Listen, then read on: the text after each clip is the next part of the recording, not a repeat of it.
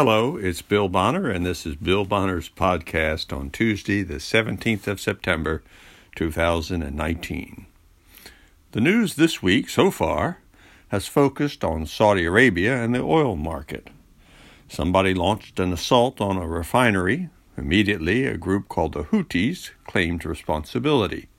And immediately, too, U.S. Defense Secretary Mike Pompeo announced that it was the fault of Iran and U.S. President Trump said he was locked and loaded for a retaliation against someone.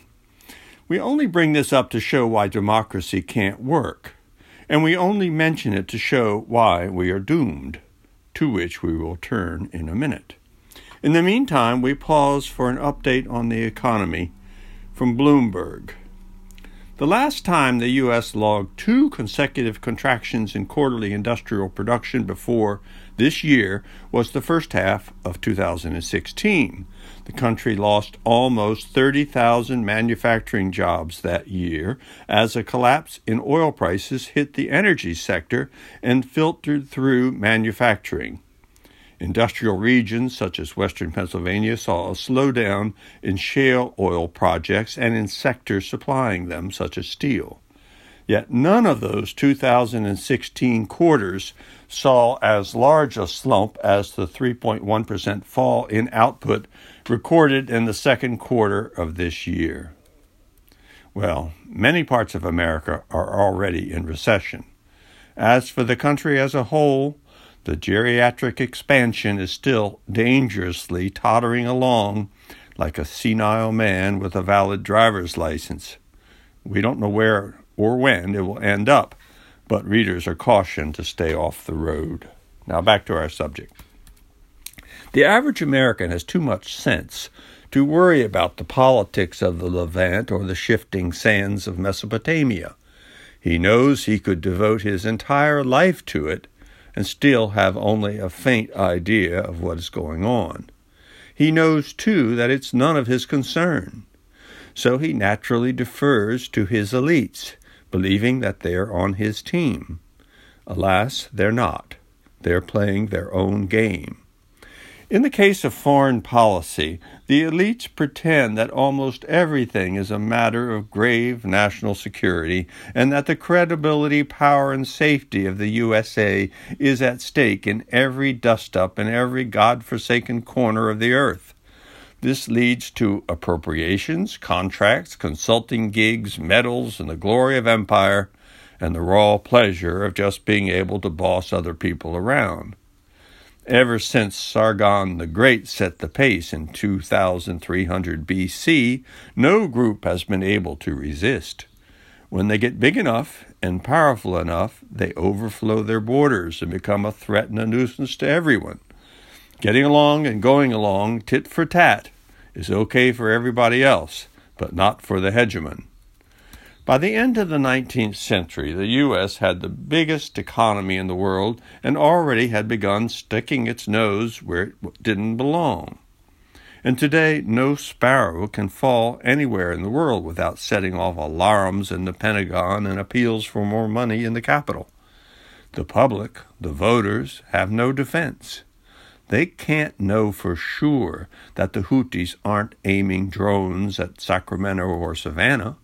And when the wise men on TV claim that something must be done, or that ignoring the threat would be like Chamberlain's peace in our time, what are they to think? They have no way of knowing they're being played by the deep state.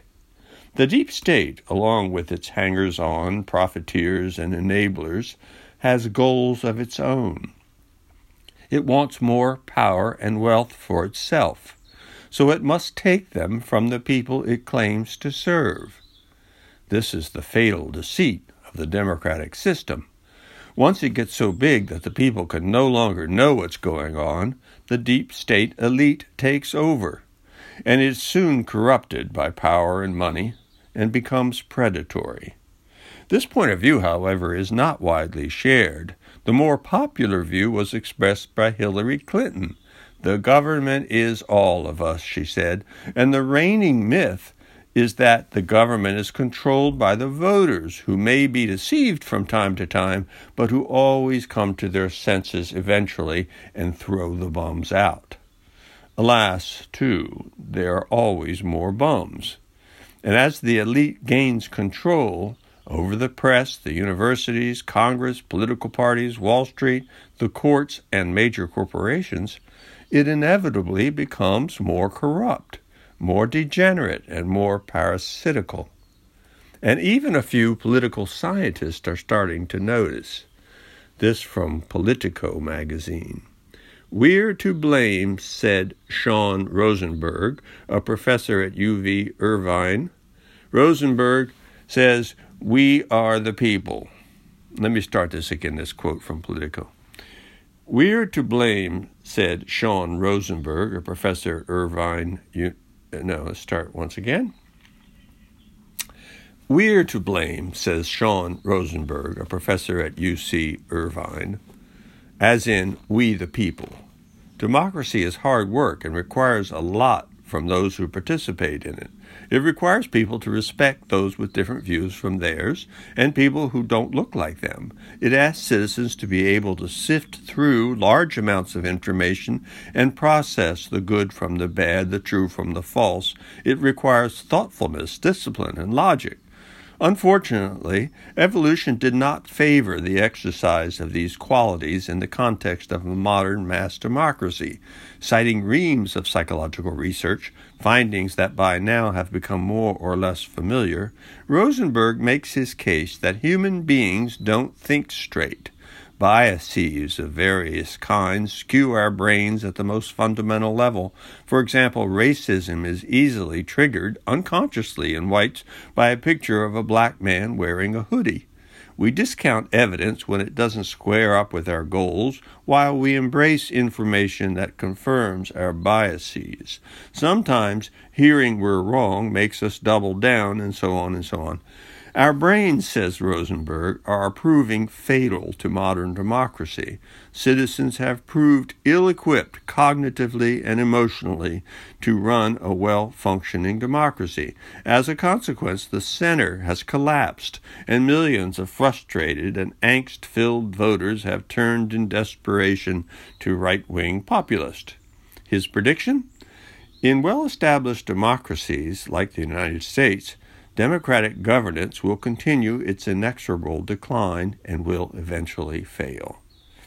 Well, yes, dear reader, American democracy will fail, but Professor Rosenberg has it backwards. It's not that we are all badly designed for democracy. Why should we be? Democracy is badly designed for us, and it is sure to fail sooner or later. More important from our point of view, the financial system will blow up too. Stay tuned. Thank you.